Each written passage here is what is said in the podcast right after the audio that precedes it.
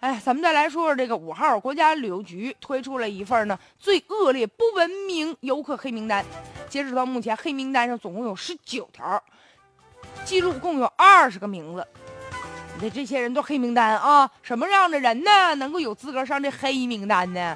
比如说有三位坐飞机去柬埔寨旅游，上了飞机就把座位的靠椅向后调，后排乘客人不干了，人你你上这玩儿享受，你考没考虑后面还有人呢？就这三位跟人家又打又又骂的，你机长生气了，能不能注意素质和安全？让安保干脆把他带飞机请下去。这三位咱拉不了，脾气太大。还有一位更可气，飞机进入到跑道了，他觉得啥呢？这空气太闷了，就把飞机的这个应急舱门给打开了，说他要透透气儿。你说真是无遮无知者无畏啊，大哥呀，你你你上飞机上透透气儿去啊？那你如果觉得外面空气更好，你就别坐飞机了呗。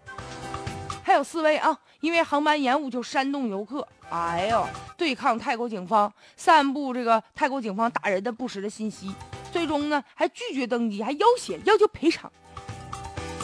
此外呢，除了坐飞机之外啊，还有和景区有关系的，比如有些人这个攀爬主题雕像啊，还把这个照片放在网络上，造成这个恶劣的影响了，应该是受到处罚呀。